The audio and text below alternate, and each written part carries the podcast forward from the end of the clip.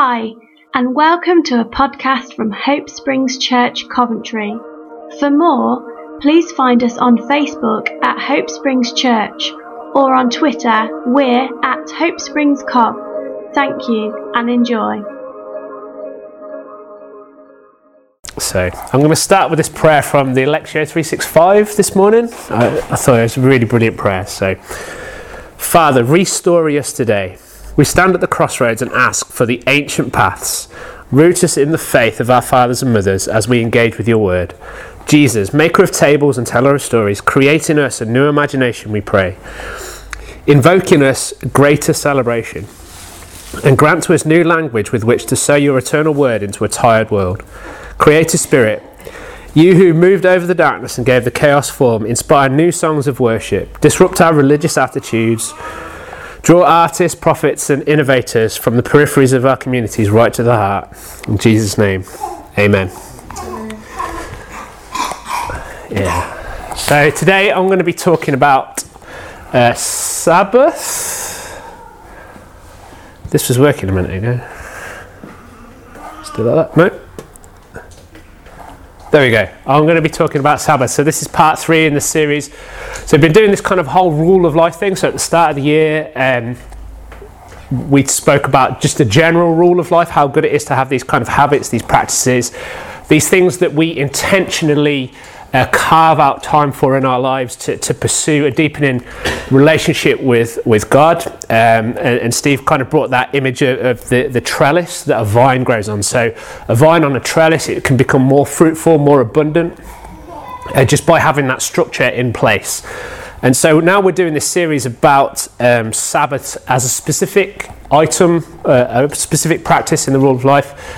And Steve's done about Sabbath as um, ceasing and then Sabbath as rest. And today I'm going to be talking about Sabbath as delight. Um, now, Sabbath is something that I've been really interested in for years, just the concept of Sabbath. Those of you that know me way back when, I've always had this kind of little thing about like the Hebrew roots of everything. And um, so it was really weird for me actually to come up against this kind of Sabbath as delight. It's a really uh, quirky notion to me. I can get on board with ceasing and resting and all these other things. Sabbath is resistance to the to the rat race of the world and all these things. But Sabbath has kind of really, really challenged me um, because I want to say so many things about Sabbath because obviously I'm that verbose person that wants to talk endlessly about things.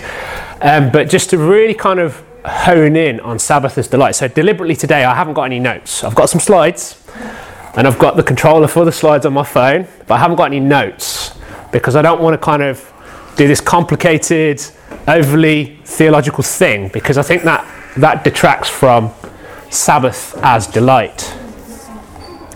So, the way I've kind of conceived of this, running on from Sabbath is ceasing and Sabbath is resting, I've kind of thought about this as a garden makeover. Now, because of the light in this room, you can't really see the before and after shots, but on the uh, right hand side, my right hand side, um, is like a garden that's just like a wreck. It's a tiny little pokey garden. Uh, and it's got like rubble in it. It's got like kind of random bushes and weeds and really poor like lawn and everything. Lots of cement. And then on the right hand side is this kind of beautiful garden where they've opened up the space. I don't know if you ever watch any of those Alan Titchmarsh kind of shows where they kind of open up the space. They, they make the best of the light there is. They kind of orientate the garden. They give it a focus and a vision. They've got this kind of lovely gravel and some slabs and like nice little areas all over the, the garden to make the most of that small space. And the way I've conceived of this is that Sabbath as ceasing is like clearing the garbage out of the way. So you've got a space and it's full of junk. And so Sabbath is ceasing is like taking that pause and clearing the rubbish out of the way. And Sabbath is resting, is about curating that space.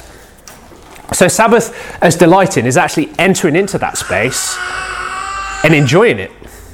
And now this is quite a personal uh, image for me. I'm not, uh, as I've commented before, I'm not really one who thinks in images. I think in words. Amen. Um, I think in words, but this is something really personal to me. So this image of Sabbath as delight, as a garden makeover, kind of really, really resonated with me because Nick's been working on our garden for years. Um, something that's really precious to us are trees. We planted a tree for each of our daughters. So having, you know, in, in our conservatory, we've even got a tree, like a, an indoor tree uh, for ourselves for our anniversary, and all these things. These are all meaningful things. And the idea is, is that I sit, you know, I get up earlier than everybody else. I sit in that space. I open the curtains and I watch. I just look out on these trees. I meditate. You know, so um, Emma's got this like beautiful cherry blossom tree that's absolutely massive now and we planted it like the week she was born. And Sarah's got this olive tree. Um, and you know, this little olive tree, it was like really kind of thin and spindly, and really, it looked really vulnerable when we first planted it. And then that first year, it kind of got battered by winds and everything, so it started to lean over. And we're like, is this tree going to make it? And now it's thriving. It's huge. It's massive. It, we've actually had olives off it. And I feel like that's even symbolic of Sarah herself, this kind of thing that was really frail, and we wondered if it was ever going to make it. And now it's thriving, it's beautiful. You know, birds come and nest in the branches, you know, that biblical idea. So, this idea of Sabbath is delight as a garden makeover, carving out space and then enjoying that space. Delight, Sabbath. Sabbath as delight is enjoying that space we've carved out. Now, what we've got to know is that Sabbath Sometimes we can conceive it, especially if we're very familiar with the New Testament, about how the Pharisees treated Sabbath. We can think of Sabbath as a legalistic thing, as a burden, and not the blessing it's supposed to be. There's a guy called Rich Villodas who wrote a book called The Deeply Formed Life, which is a, a wonderful book. He's in Pete Scazzero's church, that's the emotional, healthy spirituality guy. So they, they pastor a church in, in uh, Queens, and it's quite a diverse neighbourhood, like quite inner city type thing. And so he's walking on a, on, a, on a Saturday just through the streets, and then all of a sudden a flustered man runs up to him. Sir, sir, you've got to help me. Thank goodness I found someone. You've got to help me. My, my auntie, she's trapped on the top floor. And so all these high rise kind of uh, blocks of living apartments. And, and, and Rich, obviously, he's a good guy. He's like, oh no, let me help you, let me help you. And so he's panicking. He's thinking, what on earth's gone on? Is this lady fallen over? Has she hurt herself? And so they dash up, and the elevator's not working that they were trying to use. So he runs all the way up all these stairs up to the top floor, and the lady stood there like waiting, and she's in her um, Saturday best, and she stood there by the elevator, and, he, and Rich is like really confused, like what's going on? What's going on? I thought you were hurt. I thought this was an emergency. And, and then the, the young man says, Oh no, my auntie, she's ready for the Sabbath service, but she can't press the button for the elevator because it'd be work. So we had to get we had to get a goyim, a Gentile, to come and press the button for us. And it's ludicrous. It's ludicrous. That, that's kind of the thing that Sabbath isn't supposed to be. It isn't supposed to be a burden to you, and it's certainly not supposed to be an ethical burden on other people. It's supposed to liberate, it's supposed to bring life, it's supposed to overflow. Our practice of Sabbath should overflow from our lives, from that space in time that we've carved out, into the rest of the week. It should overflow from the way we live our lives into the lives that are around us.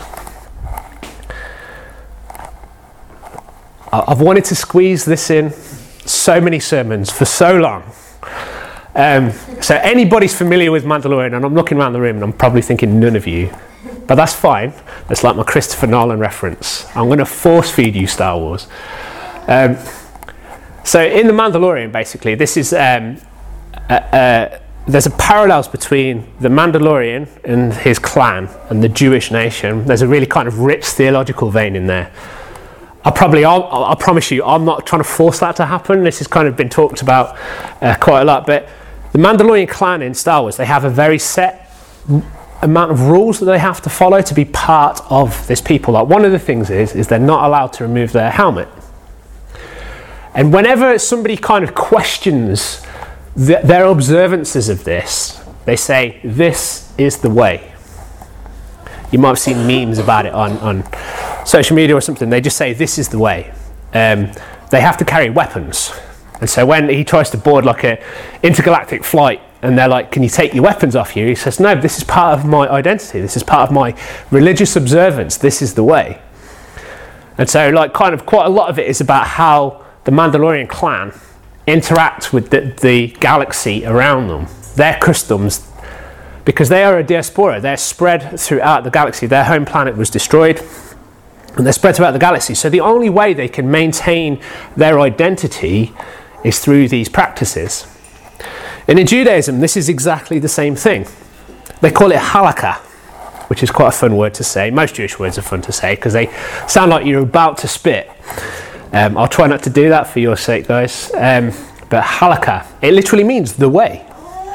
And so Sabbath is this identity forming thing for the Jewish nation. Sabbath was never meant to be a legalism, it was never meant to be a burden, it was meant to be a blessing, and it was meant to be a continual reminder to them of who they are. So when, when you read about Sabbath, if you read in the Exodus, God tells the, the, the, the Israelites as they're fleeing Egypt, Egypt's a place where their, their existence was marked by their productivity.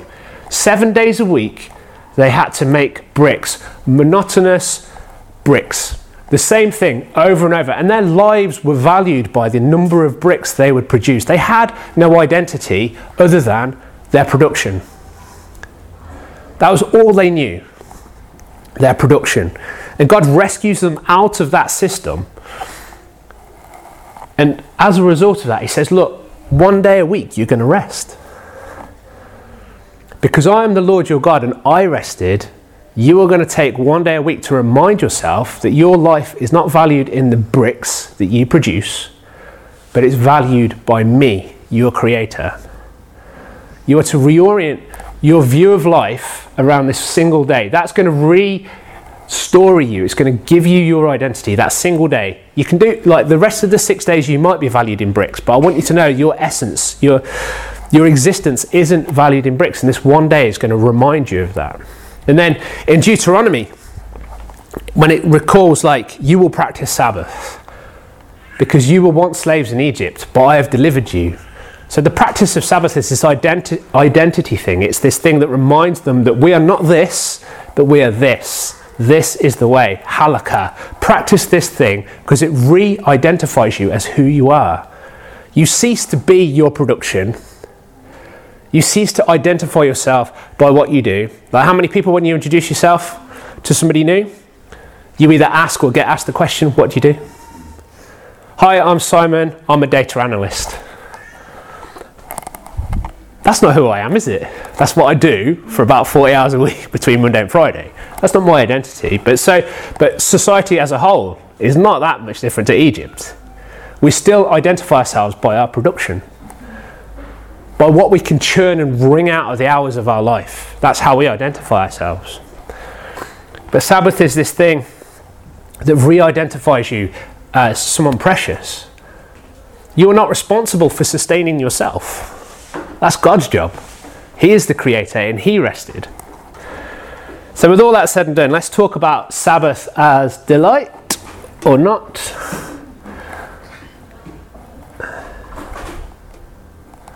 There we go. So the, the idea of Sabbath as delight. So this comes from John Mark Comer's course on rules of life. I don't know if you're familiar with John Mark Comer. 100% recommend uh, The Ruthless Elimination of Hurry. I never thought I'd like that book, but I absolutely loved it. Steve and Matt pretty much like pinned me down and forced me to read it. Uh, it's an amazing book. He's got a tremendous uh, way of communicating. Um, not to kind of disparage him too much, but he's like a new Rob Bell. He writes like Rob Bell in those kind of three word sentences and like two sentence paragraphs and stuff like that. Um, very like quirky, but beautifully uh, beautifully communicates this this essence of kind of slowing down and taking Sabbath. But he has a course online, and, and the first kind of module of it is cease, the next one's rest, the next one's delight, and the th- fourth one's worship. And it's really hard for me not to spill over into the worship element today, by the way. Um, so I'm pretty sure that where they get the idea of Sabbath is delight comes from Isaiah 58. Now, if you're doing the uh, church Bible readings, you'll have just read Isaiah 58. And if you're not doing it, why not? No condemnation, but just a tiny bit. Um, and so Isaiah 58 is this wonderful passage. You'll remember it because it's the one that says, Is this not the fast that I have chosen? To loose the bonds of wickedness. Why do you go without food, but you don't love your neighbour well? And so uh, Yahweh is challenging the nation of Israel about their religious observance. And so at the end of the chapter, it comes to this about Sabbath. If you hold back your foot on Shabbat from pursuing your own delight on my holy day, if you call Shabbat a delight, Adonai's holy day, worth honouring, then honour it by not doing your usual things or pursuing your interests or speaking about them. If you do, you will find delight in Adonai, and I will make you ride on the heights of the land and feed you with the heritage of your ancestor Yaakov, for the mouth of Adonai has spoken. Now, this is from a Jewish translation. This is the complete Jewish Bible translation. Um, and I chose it especially because of the poetry. Um, Western kind of modern translations are, are, very wooden in how they try and translate Hebrew poetry, but Hebrew poetry is very rich. Um, you'll hear me banging about this quite a lot, but uh, just to call to your attention right now, the amount of times it says delight, and it contrasts your delight with the delight in Shabbat, and then it leads to delight in Yahweh. So this is kind of cadence of words that keep flowing, and there's this honor and honor thing going on in there. Uh, so we'll come back to that in a minute. but let's talk about this being the way, because the thing is, uh, when we talk, when Isaiah 58 talks about don't pursue your own interests, but pursue the interests of Yahweh, this isn't talking to regular people. This isn't saying Luke shouldn't go and watch Coventry City play in the playoffs. This is calling a nation back. So, Israel is a nation, they've strayed from the path. The whole run of Isaiah is, is that the nation of Israel is run after other gods. They've sought to become like other nations. Yahweh called Israel out of Egypt to be a peculiar nation with peculiar practices that look nothing like the rest of the world. He even started them out with no king. And he warned them in Deuteronomy if you get a king, you're going to end up being like all the other nations around you. And then in, in Samuel, you know, like the Israelites like cry out so much that Yahweh says, fine, if that's what you want, you can have a king. And lo and behold, they become like other nations. So even when it starts talking about Solomon, who we all are led to believe is this great guy, they start injecting these little phrases like, and he started to gather chariots. He started to gather horses. He started to trade in chariots. So, really, that's like he started to accumulate tanks and he started to deal in weapons of mass destruction. And in Deuteronomy, it says, Don't gather to yourself chariots, because that's starting to say to the world around you that you're wanting to protect yourself. You're wanting to enter the world's political stage and engage on that level. Instead, I want you to be protected by me. This is what Yahweh says. But instead, Israel goes that way. They start to trade and make alliances. They start to take on the gods and beliefs of other nations. Look how successful they are. Look at Egypt and all the gold. Maybe Yahweh's not not the God we thought it was because we haven't got all that stuff. So let's maybe like we'll, we'll keep Yahweh sweet by doing the fasts. We'll still celebrate these various days. We'll still keep Shabbat kinda. But we'll also maybe we'll have a little bit of praise for Ra. Maybe, well, look at the Assyrians. They're really successful. So maybe we'll have, like, on these high places, not, not in Jerusalem, but just on these high places, maybe we'll have some altars there. And maybe in this valley, just in case, because, you know, we want to keep Dagon sweet as well, because they did all right, you know, the Philistines. So maybe in this valley, we'll, we'll have some fires for Molech and we'll just sacrifice a few kids, you know, the really unruly ones that we don't like very much. Oh, and look at the Babylonians. They're doing pretty well. Let's, let's take a bit of their gods as well. And you know this because you've read Isaiah, you've read Jeremiah, you know the tirades that God has about you have gone away from me. You who were supposed to be my bride, you have betrayed me, you've been unfaithful. And we just think, oh man, that's, that's, that's just like a prophet being a bit angry. But no, like Yahweh has been absolutely betrayed. And Isaiah, you know, 56, 57, 58 is all about God calling out the nation of Israel. Look, it's gone wrong for you. You've tried to compete with other nations, but you are a speck of a nation. Of course, you were going to get conquered and taken into exile. What did you think was going to happen? You are like the Luxembourg of the day. You are nothing. You are just swamped by the nations around you. You're going to speak the same languages as them. You're going to do exactly the same as them. You're barely a country.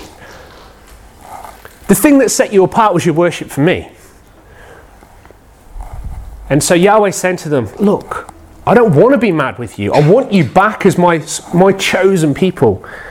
Start practicing things properly and becoming the unique people. Stop trying to compete with everybody else in their ways of doing things and just do my way, the halakha. This is the way. Mandalorian, Star Wars, important. And so he says, practice Sabbath properly. Don't be going and doing the things you want because the things that they wanted to do is let's make money. How can we get richer? if only Sabbath could finish quicker, let's figure out a way that we could work around Sabbath so we could still be earning money, so we could still be exploiting people, so that we could still, you know, because we're supposed to, we've got this thing, well, we've got, you know, we've got our Sabbath service, but we need to go, you know, and check in on Dagon. We need to go check in on Ra. We need to go and serve Molech. And Yahweh say, no. Hold back your foot from doing the things that you want to do because they are completely antithetical to what you are supposed to be doing as my chosen people. So it's not saying Luke can't go and watch Sky Blues today. What it is saying is this nation of Israel was in such dire straits that God was saying, You need to stop that stuff. You've lost your way completely. You have no longer got an identity that I carved out for you. Sabbath as a day of rest, as a day of abstaining from toil, is not for the purpose of recovering one's lost strength and becoming fit for forthcoming labour. The Sabbath day is a day for the sake of life. Man is not a beast of burden, and the Sabbath is not for the purpose of enhancing your efficiency of work. See, the thing is, is when you cease to do the things that the way the world does things, when you truly cease, Sabbath becomes about something completely different. But if you don't truly cease, Sabbath is going to be still contained and framed by the ways of the world. Now, I've heard so many people talk about Sabbath as this rhythm of life. Well, we've got this rhythm of six and one. And the one day gives you the strength to do the six better. Has anybody heard it spoken about like that? So you have this one day of rest and you just recharge your batteries so you can go and do work even harder. You'll be more impressive for your employers because you'll have had this beautiful 24 hours of rest. If you're in a creative profession, well, you'll be more creative and you'll do your job better and you'll get promotions and you'll have more money and you'll be able to spend it on more things. That's not the point of Sabbath. The point of Sabbath is to cease from all of that. It's not about becoming more efficient for the other six days. Sabbath is not about becoming better at doing bricks. It's not about convincing yourself or the world around you actually Egyptian Pharaoh. You know, if you just gave us a day off, our production rates would go through the roof the other six days. That's still adhering to the ways of the world. You're just adhering to their system and bending Sabbath to be what it is. And that's exactly what the nation of Israel was doing. And that's what God is calling them away from. He's calling them into life. He's calling them into blessing. He's not calling them into burden or being more efficient at bearing burdens during the week. A payoff of Sabbath is if you're well rested, you can navigate the other six days of the week a lot better, but that's never the focus. That's just a happy outcome. Sabbath is all about delight, and all of my highlights have gone in this formatting. so I want to draw your attention to this really cool thing. Hold back your foot from pursuing your own delights on my holy day, remembering that their delights were the delights of the world around them with these inhumane, antithetical practices. Now, if you read like Walter Brueggemann or something, what you realise is that everything that Israel is commanded to do is all about this ethical thing about how you treat other people. And it's the same with Sabbath. If you read about Sabbath in Deuteronomy, it says, You don't work, your animals don't work, your slaves don't work. Nobody works. No foreigner in your land will work on a Sabbath. Because the problem is, is for the six days, and everybody's earning and working and producing, that stratifies society. What you do in six days sets people apart. Because there are some people at the top of the chain and there are some people at the bottom. And the six days proves it. Because you have your, your people at the top who are making the money, who are making the decisions. You have the people at the bottom. And that's what they do for six days. But there's going to be one day when you all rest. You wouldn't know a CEO from um, I don't know. I don't want to disparage any profession, but you wouldn't know somebody from the top of the food chain from the bottom of the food chain because you're all resting. Foreigner doesn't matter. You're all included in the rest of God. Hold back your foot from pursuing delight on my holy day. If you call Shabbat a delight and then skipping on, then you will find delight in Adonai. The things that you take delight in, the things that you fill your time in, shape how you view God. And that shapes how you view other people, which shapes how you live life. And this wonderful bit here I'll make you ride on the heights of the land and feed you with the heritage of your ancestor Yaakov or Jacob. That's a callback. That's an exact quote from Deuteronomy when it talks about how God delivered the nation of Israel out of Egypt. If you take delight in this, if you enjoy this, you will learn to enjoy Yahweh. And then you will learn to enjoy the deliverance of Yahweh, the blessings of Yahweh, the miracles of Yahweh. But if you continue to delight in this other thing, then you're going to miss. It doesn't stop the wonders of Yahweh, it doesn't stop the miracles, but you're going to miss them happening because you are not going to be observing what's going on. For example, we've had a garden at the back of our house since we moved in. It's not a brand new thing. We've had birds coming into the back of our into our garden since we've moved in. We've had flowers and weeds and whatever else in there. Like obviously it's a lot prettier now and it's a lot more uh, curated. But I've always, always had it. I've never been interested in those things. And now every morning I sit and watch these birds come to these feeders, and I just feel God reminding me again and again and again and again of the Sermon on the Mount. Don't worry, these birds are fed. I look after you. Are you not worth more than these sparrows? That miracle was happening every single day. It happens every single day, no matter where you are. Do you have eyes to see and ears to hear? Not until I started taking delight in it. And because I started taking delight in that, then I've started to take delight in God. And I've started to notice more delightful things. The delights we have shape us.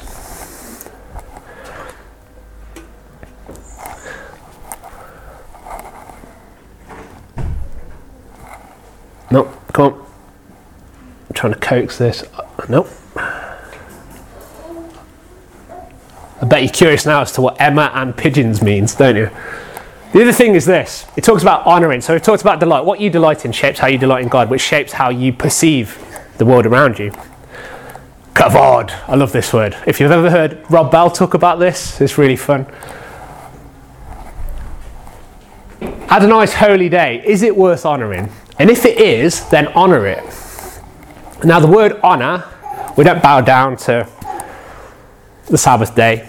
Although actually some Jewish practices welcome the Sabbath as a queen, so there is a little bit of bowing and a little bit of ceremony about it. But the word there for honour and honouring is this wonderful word, kavod. So say it with me. You have to say it like a big rabbi with a huge beard and a big hat. Kavod.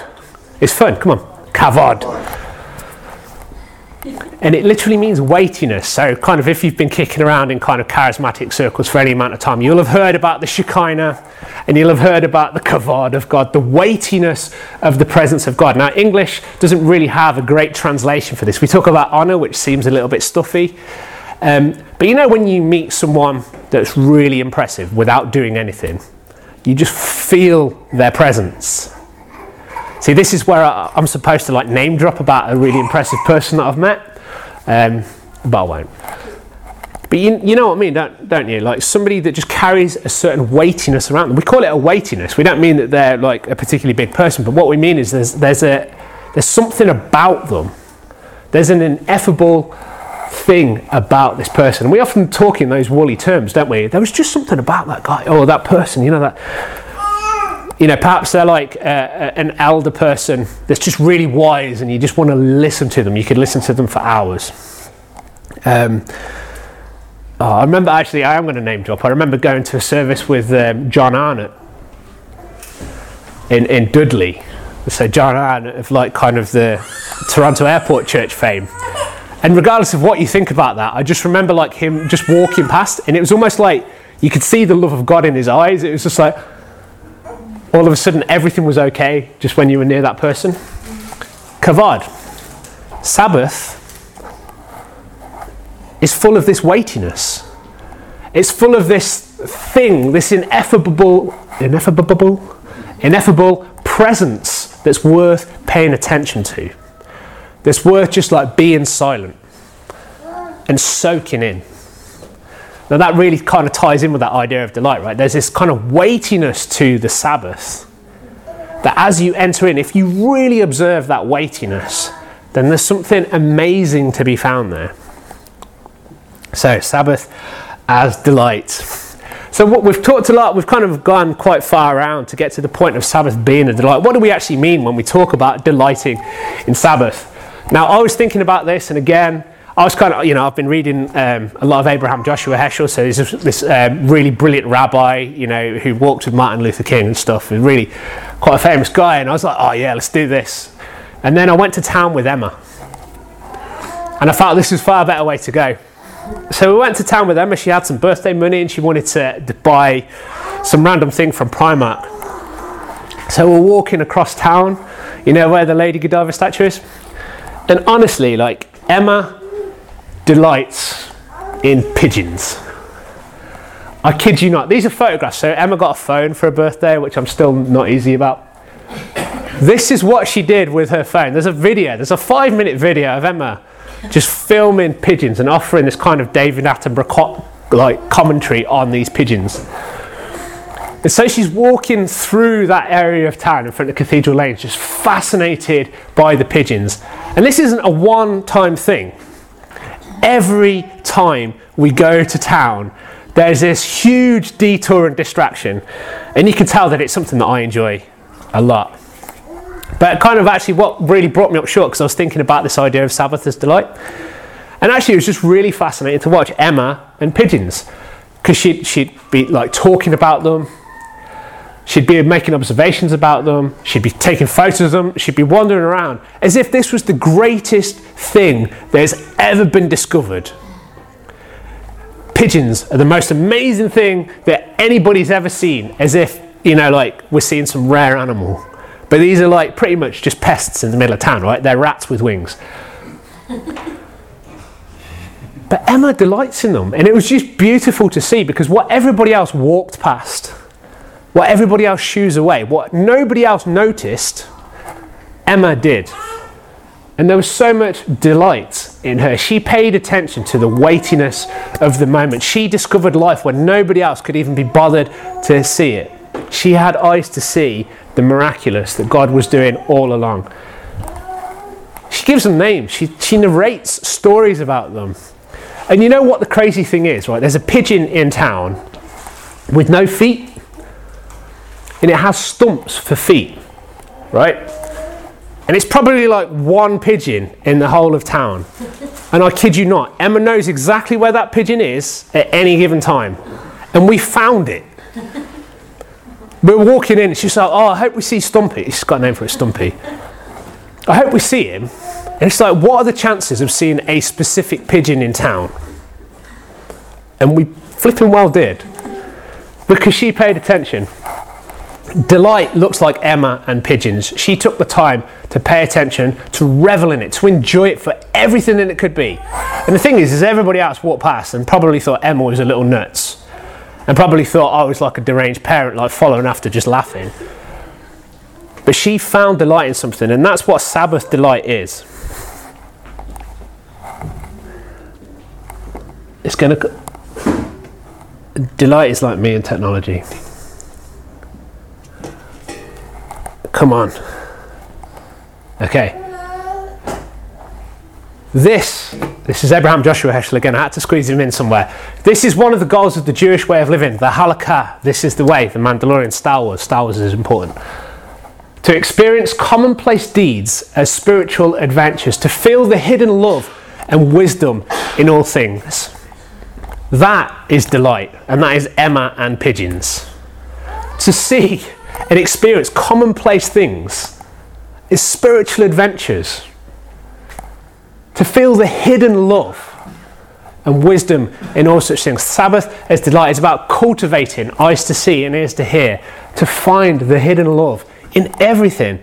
And you notice that it doesn't just retain on one day. You can inevitably feel that spilling over into every single day of your week, into everything that you say and do and be on the other six days is shaped by how you practice the Sabbath.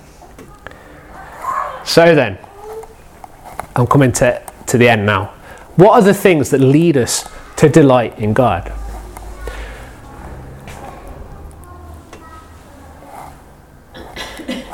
See, that was supposed to be a really slick transition. No. I think God does this to humble me, you know, like Paul had a thorn in the flesh. It's me and technology. Paul's thorn in the flesh was presentations if you call Sabbath a delight, you'll find delight in God. So, what is it that leads us to delight in God? Now, we need to pause there because what we don't want to start emphasizing is Sabbath becoming like this dour drudge of a day. Oh, well, to delight in God, I need to really get to grips with the book of Isaiah, or I need to read Hebrew sages like Simon, or I need to watch Star Wars. You do need to watch Star Wars. But that's not because of Sabbath, that's just because it's awesome. And that's not the point. What leads you to delight in God? Now, what delighted me in God when I was walking across town with Emma was her delight in pigeons. There's nothing inherently spiritual about that at all. But as I delighted in what Emma was delighting in, I found delight in God. Remember, don't delight in what you delight in, but delight in these things, and then you delight in God, and then you experience God more fully. So, what opens your eyes to wonder? What makes you, what have you glossed over? What have you passed over? What have you not paid attention to that actually this is delightful? Could it be just sparrows? Two different types of sparrows. Did you know that? House sparrows and tree sparrows. Tree sparrows are a little bit smaller.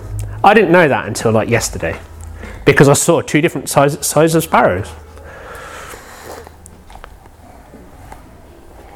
What is it that if you slowed down and took a day to cultivate and curate your relationship with God, just to carve out that space, not to exclude your family, lock yourself away with the Bible and feel like you have to read, you know, all of the major prophets or something. But what is it when you're spending time with your family that's going to lead you to delight in God? What is it when you spend time doing anything that's going to lead you to delight in God? Is it simply just taking a really deep breath? Like, how often do you take a deep breath and just really have a sense of life coursing through you? Something really simple. You see, because Sabbath is not about Sabbath really, it's about who we are becoming as people. We want Sabbath to be another thing on our list of things to do. That's the thing I do on Saturday, or that's the thing I do between 6 pm on Friday to 6 pm on Saturday, or however you want to practice it. It's just another slot of time that we've squeezed into our calendar but again, that's absolutely antithetical to what Sabbath is about. Sabbath is all about the question what kind of people are we becoming? What kind of people was God trying to curate in the nation of Israel when He told them to do the Sabbath? It wasn't to curate a people that just put their feet upon Saturdays so that they're more efficient at bricks Monday through Sunday through Friday, right? It was actually not about them doing anything. It was about who they were becoming. What character was God trying, trying valiantly to get into Israel? Sabbath keeping changes our character. We will be irrevocably transformed by the commitment to a special day set aside for our relationship with God. And that transformation will result in thinking and attitudes and emotions consistent with the character of God, who is the focus of our Sabbath keeping. Sabbath isn't about Sabbath, Sabbath is about God and who He's created us to be. And it's about rediscovering the God who calls us to that. So, I'm going to finish there with those questions, and it's deliberately open ended, with a benediction. May we delight in Sabbath as Emma delights in pigeons. In Jesus' name, amen.